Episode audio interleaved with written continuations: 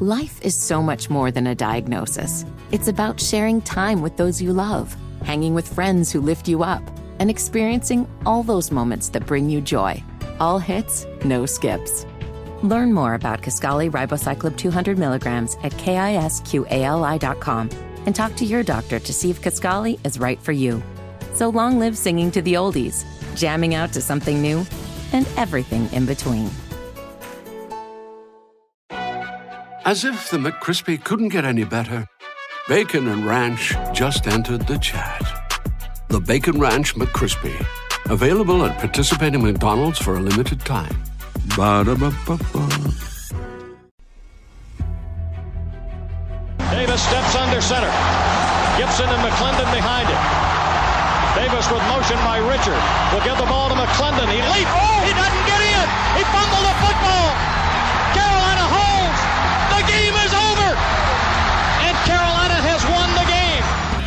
Throw. Over the middle, intercepted. Wolfuck again. Wolfuck the other way at the 30, the 40. Wolfuck to midfield. Miles Wolfuck with the pick. The heels on the doorstep of an enormous victory. Left side of the line. Hood standing to Williams' right. Williams gonna throw. One on one. Davis has it. Touchdown! Carolina wins! Division champion! Bernard fields it at the 26. Heading to the far side. Gio at the 35. Gio is at the 50! No, he's not! Yes, he is! Gio is gonna take it for a touchdown! Are you kidding me? Connor Barth for the possible win. Snap, spot, kick away, high enough, long enough. It's good! It's good! Carolina has won the game on a 42-yard field goal by freshman Connor Barth. Good gosh, dirty! This is the Heel Tough Blog. Hey guys, and welcome to another edition of the Heel Tough Blog Podcast. It's your host, Anthony Pagnotta, with you guys as always, and we are back on the Tar Heel recruiting trail tonight, meaning that my co host for this evening, Zach Hubbard, is here to talk to us about two Tar Heel commitments in the past week. You got Justin Kanyuk, the three star offensive tackle from the state of Pennsylvania that committed over uh, earlier in the week. Uh, and then, of course, uh, you have Marcus Allen, who sort of bookended the month of June perfectly by committing uh, yesterday on Wednesday uh, on June 30th. And we're going to talk about both of those here tonight. We're going to tell you what it means for some of the other Tar Heel targets at that position. And we may touch a little bit on Travis Shaw at the end of the episode. Uh, some more news coming out about him uh, as he took his official visit to campus this weekend, and uh, some really positive vibes coming out for the Tar Heels. So we'll touch on that at the end of the episode. But let's start with the guy that committed first out of this group, Justin Kanyuk, uh, the three-star offensive tackle out of Bethlehem Catholic High School in Bethlehem, Pennsylvania. Uh, he was a guy that Carolina offered uh, just recently uh, in the month of June. Actually, at the start of the month, back on June 5th, Carolina offered him while he was on campus uh, for a visit, and he ends up committing to Carolina on Sunday. He took his official visit from uh, you know from the 25th to the 27th, and as he left his official visit, he went ahead and committed to Carolina. Not really shocking. Uh, this was one that I think a lot of people expected when they knew Kanyuk was going to be on campus for a visit and uh, it, it, gives Carolina, you know, a guy in the class that uh, I think was relatively unknown. Uh, a lot of people probably looked at him and said, well, he's an unranked prospect. Well, that was because he wasn't ranked on Rivals at the time. He is now, uh, and he is a guy that is now rated as a three star. Uh, he is the number 103 offensive tackle in the class, the number 23 player from the state of Pennsylvania, according to 24 7 Sports compiled composite rankings. And, you know, he's actually not the lowest rated recruit in the class. That's Deuce Caldwell. That's something that will probably change going forward. And Kanyuk, again, remember, he's got another year of high school football uh, as well. And, uh, you know, Zach, just wanted to sort of get your uh, in- initial reactions and your initial takeaways from uh, taking a look at, at, at Kanyuk, a guy who uh, I definitely think, uh, you know, if you turn on the film, you, you can see some of the reasons why the Tar Heel staff extended him an offer and, and why he has a chance to succeed here if he can come in and, and do the things he needs to. Yeah, absolutely. Just to give sort of a background on his measurables, listed um, officially on 24 7 Sports as 6'5, 290. I've seen some outlets report him as a 6'6, 6'7 guy. So to split the difference, we'll probably say about 6'6. But right there at sort of your, I'd say, average or um, ideal offensive tackle height. Not necessarily an elite guy, not a five star guy or high four star, but certainly a guy that is a power five caliber player. I mean, like you mentioned, you look at his film, you see just the measurables there. You see, you know, the body that stands out on the high school level. You you see his strength. You see his ability to move at the offensive tackle position. Uh, we know, you know, of course, he is a guy from a smaller high school, probably hasn't had the opportunity to hit that many camps, uh, which sort of plays into, you know, the ranking that we've seen here. Um, and as I mentioned, you know, we wouldn't necessarily project them at this time as, you know, a, a elite player, as a five star, four star player, but certainly a type that you're going to come in and you know have as a developmental option and build. And I think one of the most important things to mention here um, is his camp performances that he's had um, over the month of June. Obviously, uh, came to North Carolina, camped there, earned his offer from the staff uh, but did the same as other schools within the region too, such as Virginia and Maryland. Um, and what, one of the things that you do have to look at in these time frames is that you know recruiting rankings, everything along those lines, those are great, those are helpful, and I, I would say that they are you know done with merit. Um, it's not that they're inaccurate, but you're really never going to beat an in-person evaluation by the coaching staff that actually does this job. So I think that's one of the main things for Tar Heel fans that are sort of you know worried about his ranking, worried about um, oh, is North Carolina taking a player that's you know not as highly rated as they could be taking? Well, this is a guy that went in, went on campus, showed the staff who he is, what he can be, and earned his offer. So I think just on that basis alone, uh, you have to if you ha- if you trust in this staff, you have to feel good about this pickup.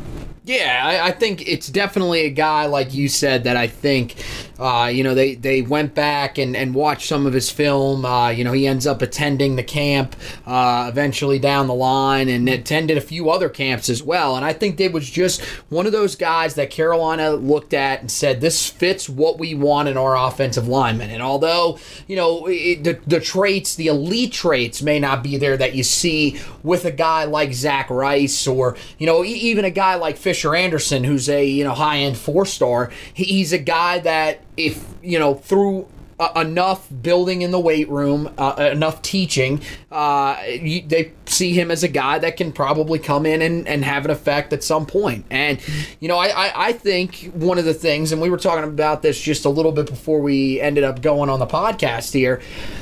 I do think that part of this is that this is this is insurance, um, you know, for the offensive tackle spot. Where, uh, yeah, I mean, let's be honest, you are you you are needing somebody at the offensive tackle spot in this class. Uh, there are not many dire needs in this class. I think if you look, you would probably say offensive tackle Safety is probably a requirement in this class because you're losing Trey Morrison. You know, a couple guys on the edge, but at this point, that's no longer a need. They've addressed that. Um, but other than that, I mean, this was a class where you were really just trying to stack talent. Carolina's done that so far. Um, they're working on adding some of the more lucrative pieces to their class. Um, but, you know, this is one of those areas where they had a need, they had a void, and they've ended up getting, you know, at least one guy here. So I think at the least, what this does is this gives you enough to where you can be confident in the fact that, look, you know, we can go all in on Zach Rice, and if we don't get him, Is it going to hurt a little? Yeah, for sure. That that's a five star player. That's one you definitely want. But at the same time, it's one of those things where now, okay, we've got a body in there. We're not going to be lacking for depth. We're not going to be in a spot where we're going to be scrambling, having to find somebody in the transfer portal at the last second. We can do that if we want to, but we've definitely got a, a body in here that can fill, uh, you know, for, for the numbers who's going to leave potentially to go to the next level. So I, I think that's a big a big thing about this commitment. But at the same time, you know, when I watched his film, you know, I saw a guy that was pretty pretty athletic. I think he's got the size already. That's there to, to me. There's no doubt. If he's six six, if he's six five, it doesn't really matter. I mean, he's around 290 pounds. Probably will be somewhere around that again this year. Could get up to right around 300. That's typically where you want your offensive tackles to be uh, at the college football level right now. Um, I think one of the other things that I really liked about him was he was a very technically sound offensive lineman from what I saw on tape. Very good footwork, had really good hand placement. He, he and and look, he's not afraid to be physical. It's not like he's one of those guys where if you're playing against a more physical player, he's going to get dominated. He has the physical ability,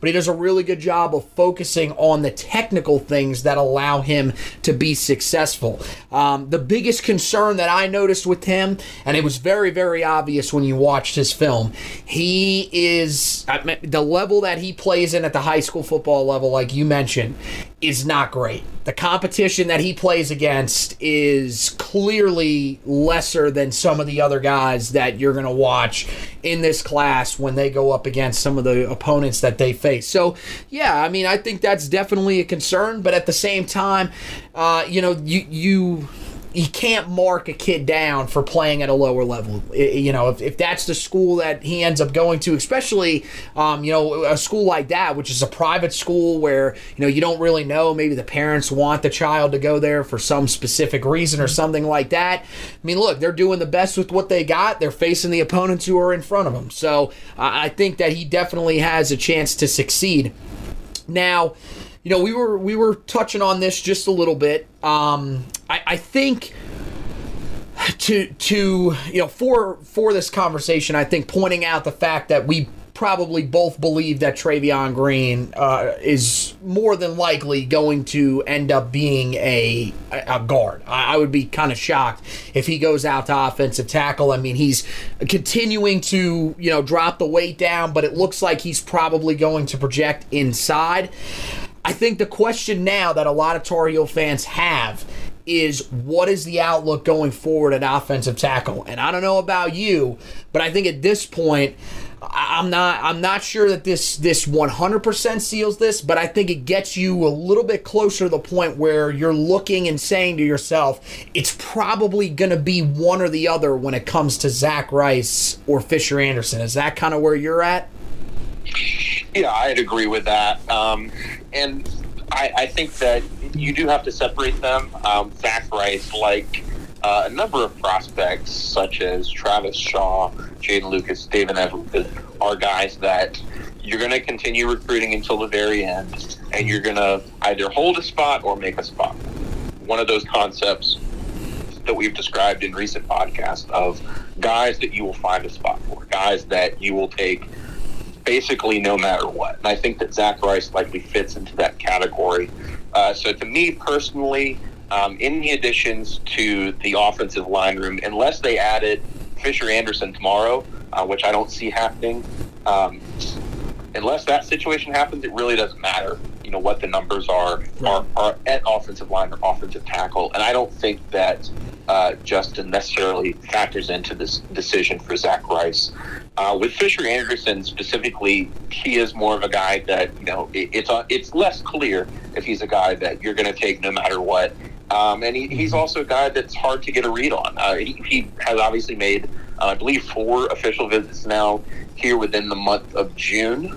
Um, most recently to Stanford this past weekend. So, and he's a guy that you know he doesn't do a ton of interviews. Hard to get some information. So obviously he's still on the board, but I, I don't I don't think there's quite the level of interest or uh, confidence that Tar Heel fans might have had in the winter or spring. So I think most of the focus is going to be on Zach Rice. Um, and I, you know, I think that he is, like I mentioned, he's a guy that you're going to, you know, continue to go for regardless. But I, I think the fact that you know the Tar Heel staff had uh, Justin Kanyuk here that they were able to get in camp and were willing to give him the green light this quickly. I mean, I, I think that he's a guy that you know, even if he had not committed now, I think they could have even asked him to wait and had him there available, or you know, if he committed somewhere else to one of his other offers, they there is a potential chance um, that they could have still gotten involved later on in the process. So I, I, think that the fact that they went ahead and took his commitment now, I think that speaks to uh, what they feel about him. But yeah, I think it's it's Zach Rice, um, and then to a lesser extent Fisher Anderson. I think it's one or the other, like you mentioned, and I think that most of that um, most of that recruiting effort at this point is centered around the five star in Zach Rice. For sure, and as as it should be, and uh, yeah, I, I think to to be honest with you, I think one of the things that you got to look at is if for some reason Fisher Anderson was to go ahead and commit sometime soon before you would expect Zach Rice to commit, which I, I I, I, again, you know, I've there there have been articles that have been put out about him. Um, I you know haven't read a ton about him because uh, in, in, terms of when exactly he's going to make his decision. Um, but I would feel like he's probably a little bit ahead of where Fisher Anderson is at this point, um, just based on you know the the amount of official visits, um, even the unofficial visits, where he's you know found ways to get to Carolina for unofficial visits. I really really think that it appears he's trying to sort of sort this out, at least narrow down that list, probably to a final three or maybe even a final two, and go ahead and make that decision. But let's say that Fisher Anderson was to commit before Zach Rice. If he still wanted to come to Carolina, that would be one of those ones where even, you know, we talk about this being a smaller class, they would clear room for him in this class. So let's move on to uh, the other commit that Carolina got. That was yesterday on June 30th. A great close to the month as they land the versatile three star cornerback, a guy that uh, is literally right on the uh, line of being a four star prospect. Uh, there are only a few prospects between him uh, and the fir- and the first uh, low end four star. Uh, a guy that you know is a, a, little bit all over the board. Rivals has him rated really high. 24 7 Sports has him rated a little bit lower. but this is one that Carolina, it felt like for a while, was kind of quietly leading in his recruitment. I, I think that, you know, I, I, don't think anybody was really surprised by it, but at the same time, he qu- hasn't quite gotten some of the talk that a lot of the other guys in this class have gotten, uh, especially recently. But, you know, he, he's a guy that comes out of the state of Georgia, Walton High School in Marietta, Georgia. Uh, re- you know, really productive guy. Uh, the last two years uh, was a first team all region guy, first team all county guy this past year, earned second team All Region in his first season as a varsity starter.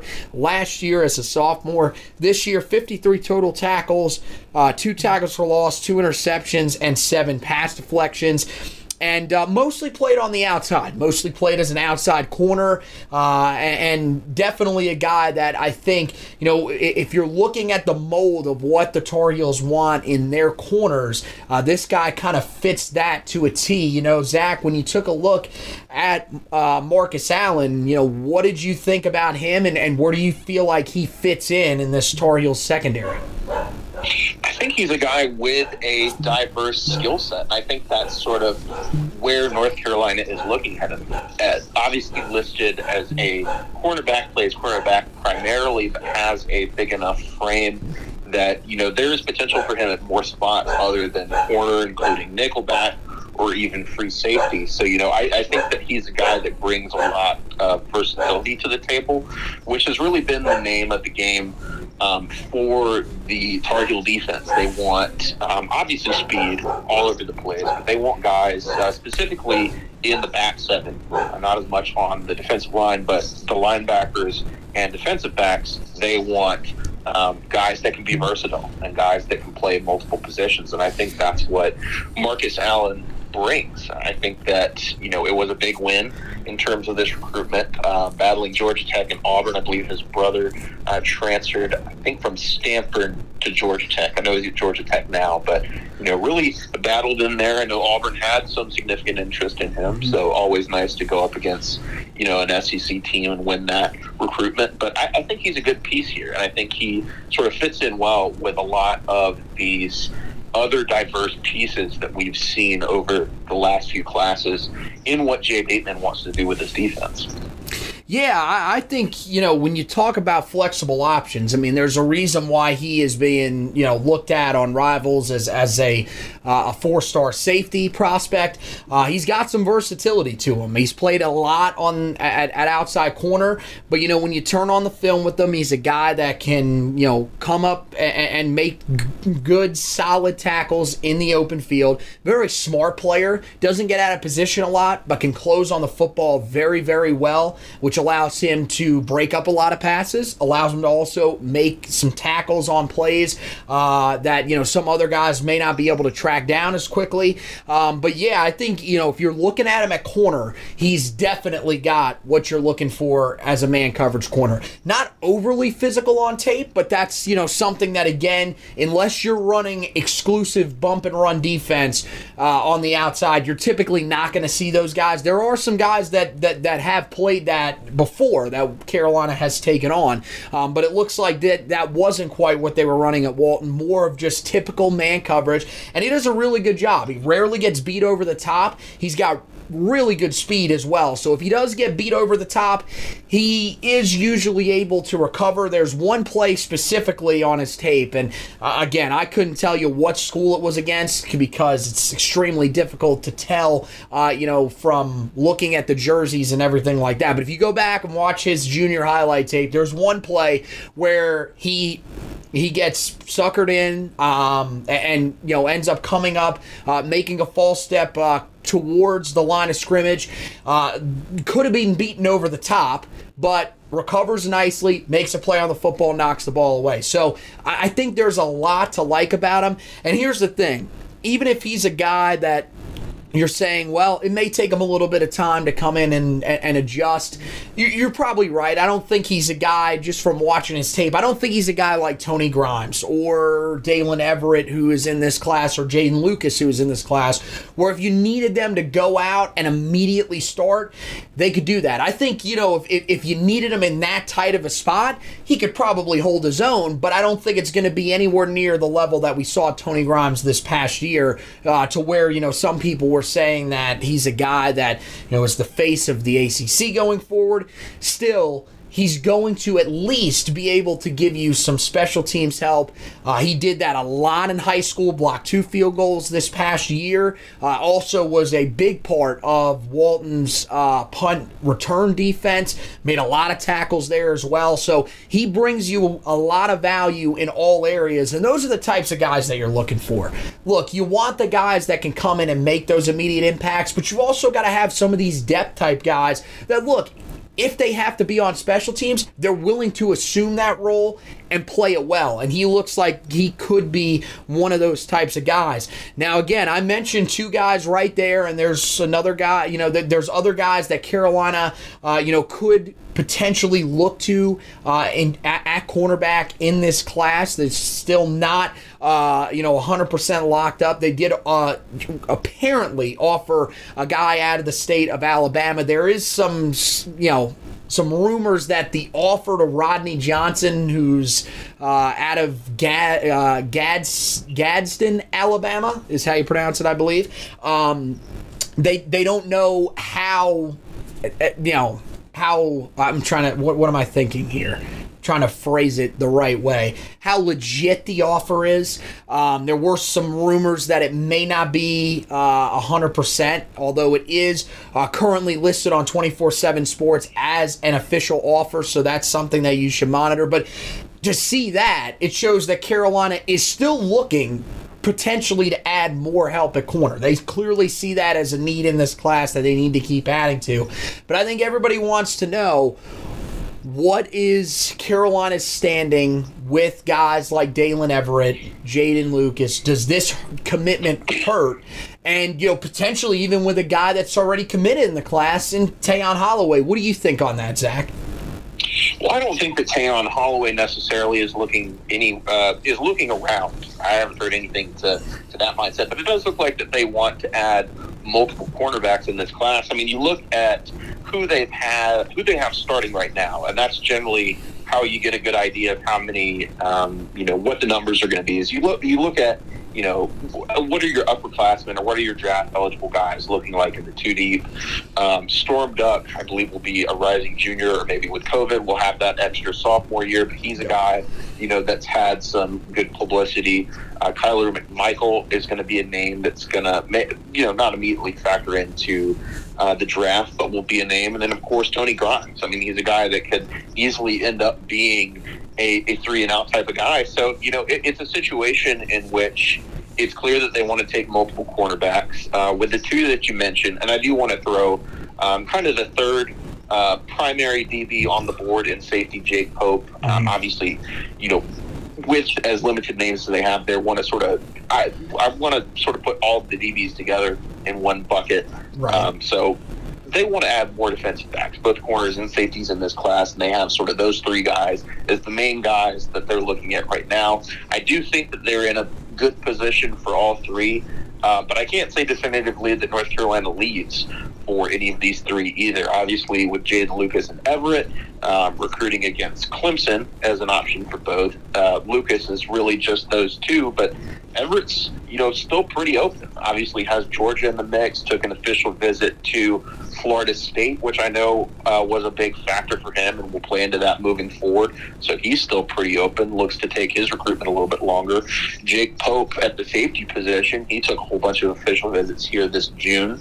Um, so I know that he's you know, he's got a bunch of schools as a factor. He's got mm-hmm. um, Alabama, Notre Dame as factors. Ohio State did take an official visit there, and then in-state Georgia. That it's kind of unclear if they're just keeping him warm or if they're you know recruiting him in earnest. But really, all three of these guys that you have on the board at defensive back North Carolina has interest, but they don't feel that they have these guys locked up, or at least there's not any intel at this time to suggest that these guys are locked up for North Carolina. So, you know, really, we're just seeing the staff, at, at the very least, do their due diligence in keeping those options open, making sure that they're not, you know, uh, left empty-handed when it comes to signing day. But um, I, I do feel that North Carolina is in a good spot for all three of those guys. So I don't want it to sound like that right. North Carolina is not as a race for these guys or couldn't even get these guys. I think they could get, you know, I think there's a realistic chance that they can get one or two of these guys, but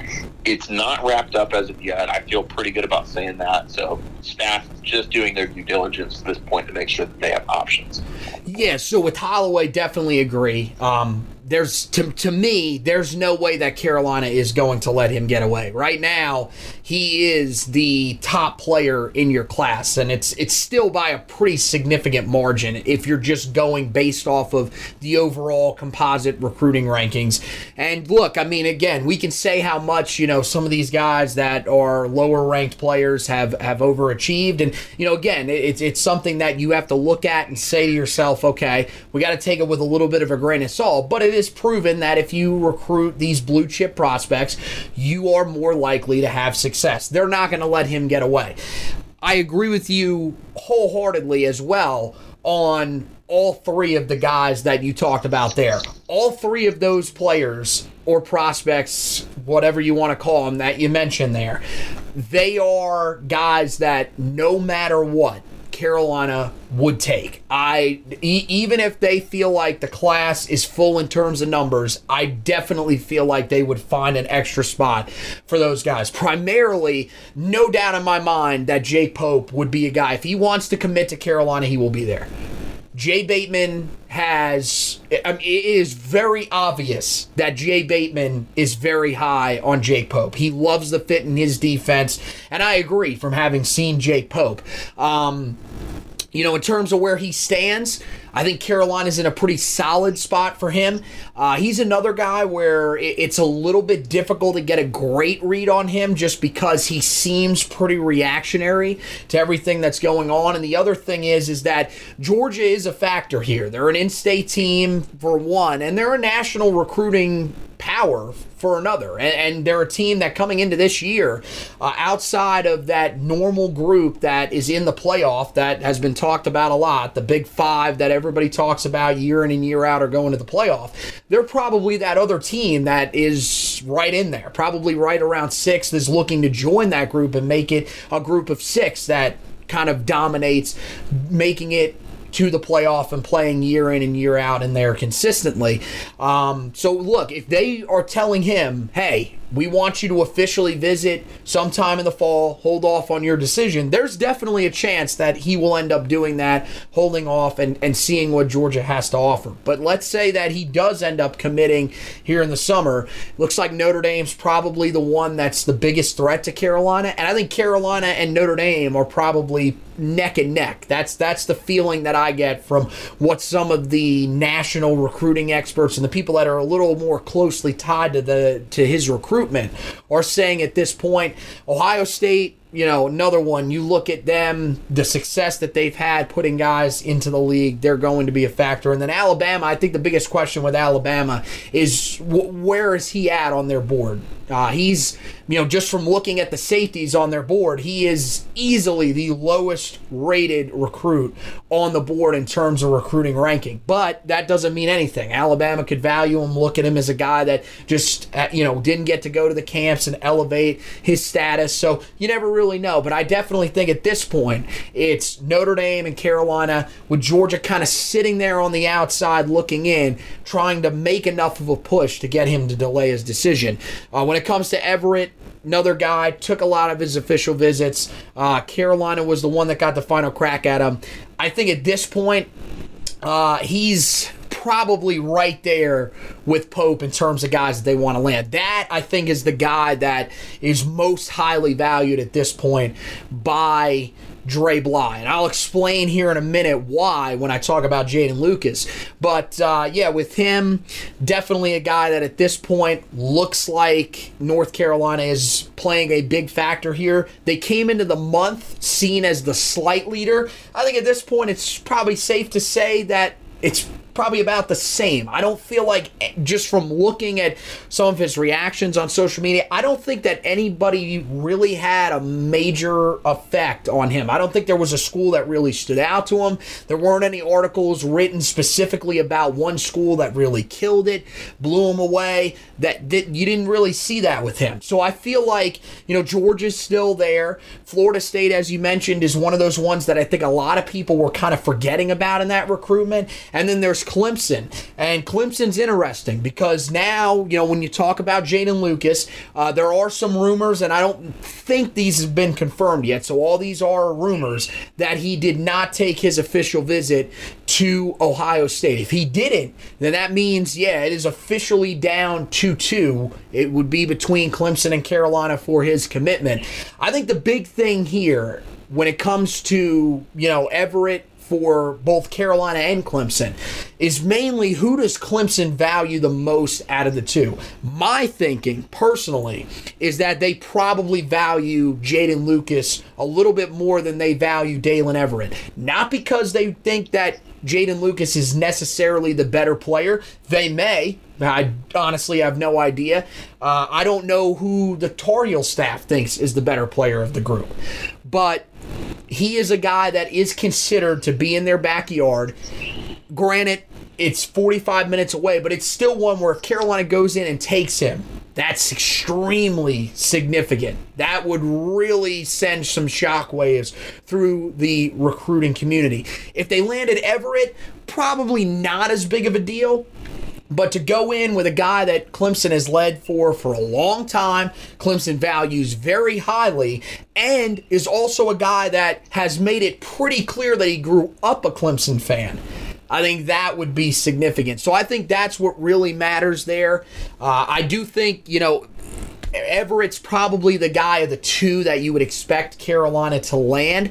But the big thing here is is with the commitment of Allen, it looks like Carolina is still in a really good spot. It doesn't seem like it's affected any of these recruitments at all. I, I don't think it's, you know, something where, oh, well, that's a spot that's filled up. That means that one of the corner prospects is probably off the board. That means that Jake Pope is probably off the board. That is not the case all of those guys are still on the board. Carolina is going to look to continue to add there. They want talent at that position clearly, and uh, it, it, it's it's all about now where Carolina sits with those guys, what they continue to do up until these guys commit. And you know, I think you look at that group. That's probably a group that you would expect. I'd be very shocked if by the start of this next high school football season for them, if all of those guys weren't already committed to whatever school they're under they're going to end up going to. So um, let's you know move on. Final topic of the night that we'll talk about.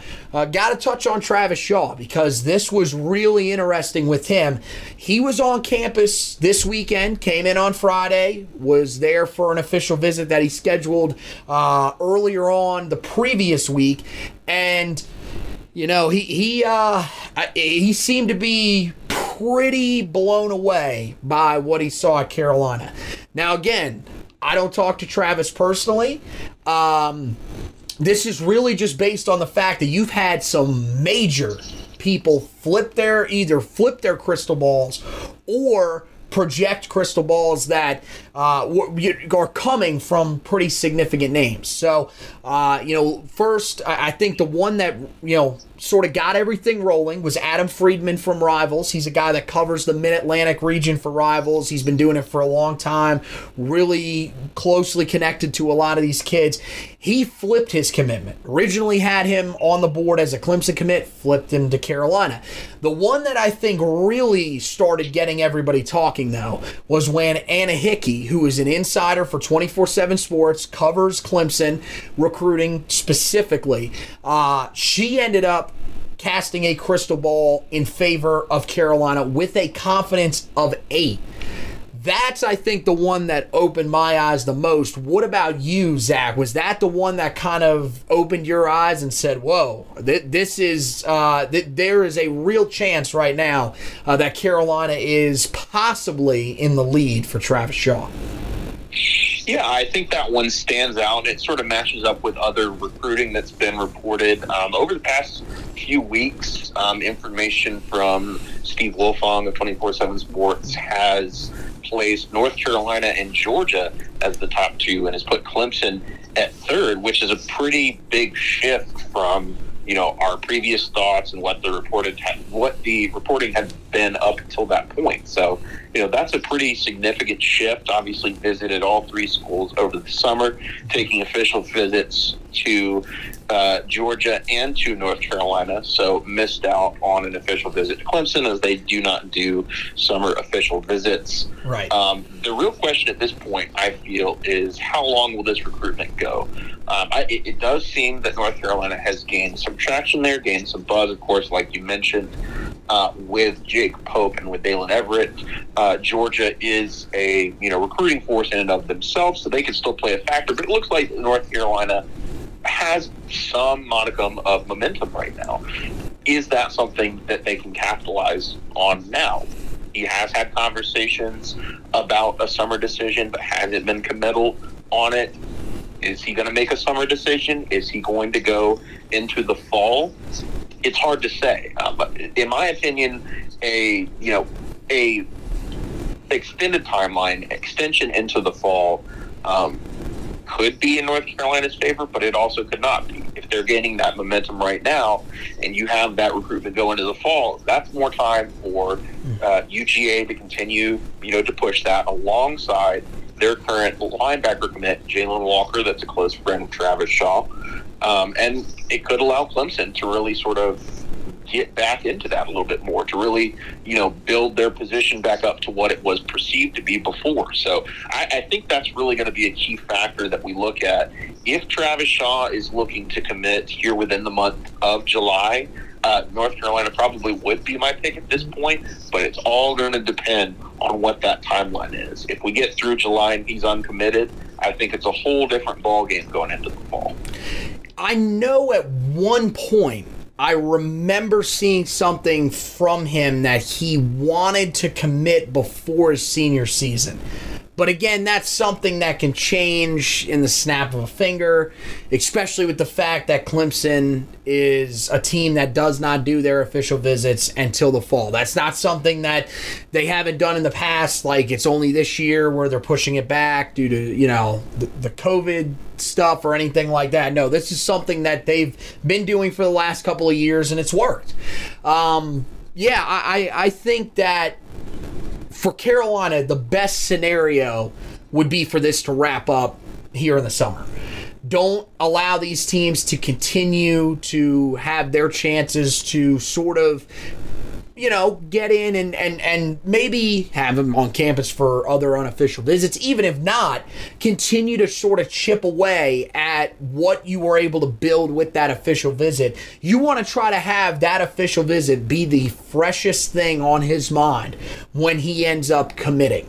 Um, I mean, look, there probably is some communication that's going on, but at this point, that visit is still pretty fresh with him. And I think the biggest thing about this that has to have Tar Heel fans feeling confident is that this wasn't, these weren't crystal balls that started pouring in on Sunday after he had been on campus, gone through the three days came in and they felt like, all right, well, he had the that was the best official visit of the two that he took. And, you know, for some reason we don't think that he's feeling Clemson as much. No, this was on Friday, the day that he arrived. They got that feeling. He still stayed there two more days as well. So I think that's pretty significant. But we'll, uh, again, I, I think like you mentioned, Georgia is definitely a factor. I think one of the concerns that some people had was the fact that the state of Georgia had an NIL law in place. They felt like that could be a disadvantage. There's a federal law in place now for NIL. That's something that you really don't have to worry about that much. That's not going to play as big of a factor as it could have if there wouldn't have been a federal law put in place. Carolina is still going to be in a good spot. You're seeing a lot of the guys that are currently on the team on social media asking local businesses to hit them up to try to get some sponsorships. That's not going to be as big of a factor as you may have thought at one time. But uh, Georgia, just in general, is going to be a factor in that recruitment. Um, they, they've shown that after his official visit. And like you said, he's got ties to Jalon Walker. Interestingly enough, he has a tie that goes way back to when he was in Pee Wee football to Zach Rice. So there's a couple of different things that could be pulling him in different directions, not to mention guys, uh, you know, that are currently on the Tar Heel roster, like Ra Ra Dilworth, who's from up in that same area. Uh, you know, guy that was pretty much kind of around the block from him at one time as well in Myles Murphy, who is currently a defensive lineman for the Tar Heels. So there's a lot of different factors there. Um, I think, you know, he's one of those guys that uh, Carolina would definitely love to land him. That's your headliner. You land him. I, I, think you know if you could land him and Zach Rice, that would be unbelievable. But it, it, it, regardless, if you land him as a guy that's in state, you beat out Clemson, you hold off Georgia. We've agreed on this podcast multiple times that that would be huge. I'm going to put you on the spot here really quickly. If you had to say today, let's say Travis Shaw is going to make his decision today, do you think that Carolina would be the pick for Travis? I do think so. If he was deciding here within the next five minutes, hypothetically, mm-hmm. I think the pick would be North Carolina. I think, like you mentioned, um, that um, that visit is still fresh in his mind. Uh, we, I mean, we he stayed there multiple days, which didn't necessarily wasn't didn't seem like it was the plan initially. So that that was some extra time there. Um, if if Clemson's not going to be the pick, I mean, he did visit Georgia, but that's a little bit farther away um, in terms of a time frame than the UNC visit was. So I, I feel that the momentum's, like I mentioned with UNC at this point, I would put in a prediction for him today. It's all going to be dependent on that commitment timeline, in my opinion, though, because I can see Clemson and Georgia. Mm-hmm. Um, you know, obviously they're going to continue to recruit him, but I can see them getting getting him back on campus. I don't think he's a guy that's just going to, you know, lock it down necessarily if they if it's coming to the fall and they're still recruiting him. I'm sure that he will find a way to get on these campuses, and that you know that's going to hurt North Carolina's chances. So I, I think that, like I mentioned, if the time is now, that really helps North Carolina. Yeah, so we'll we'll we'll see. Uh, of course, uh, he's a guy that is in pro- probably fits in that group. Um, as of right now, the only commitment dates that we know for sure are uh, in terms of the Tar Heel targets are uh, June 4th coming up this Sunday uh, on the 4th of July on Independence Day. Conner Harrell, the three star uh, quarterback out of the state of Alabama. Uh, he is going to make his uh, commitment known. Carolina looks to be the favorite there. I think that was pretty much justified over the weekend. A lot of crystal balls rolling in, or future casts, I should say, uh, from rivals.com 24 7's been a little silent on it, but it looks like most people are pretty confident that Carolina is going to be the pick for him. And then on July 22nd, you have Omarion Hampton, who is going to make his commitment. Uh, Carolina, again, looks like they're probably in a really good spot there. There were some rumors that Penn State uh, had made a nice push. Uh, there's still some time in that recruitment, but it feels like right now Carolina's in a pretty good spot. They have to be pretty confident heading into that announcement uh, as well.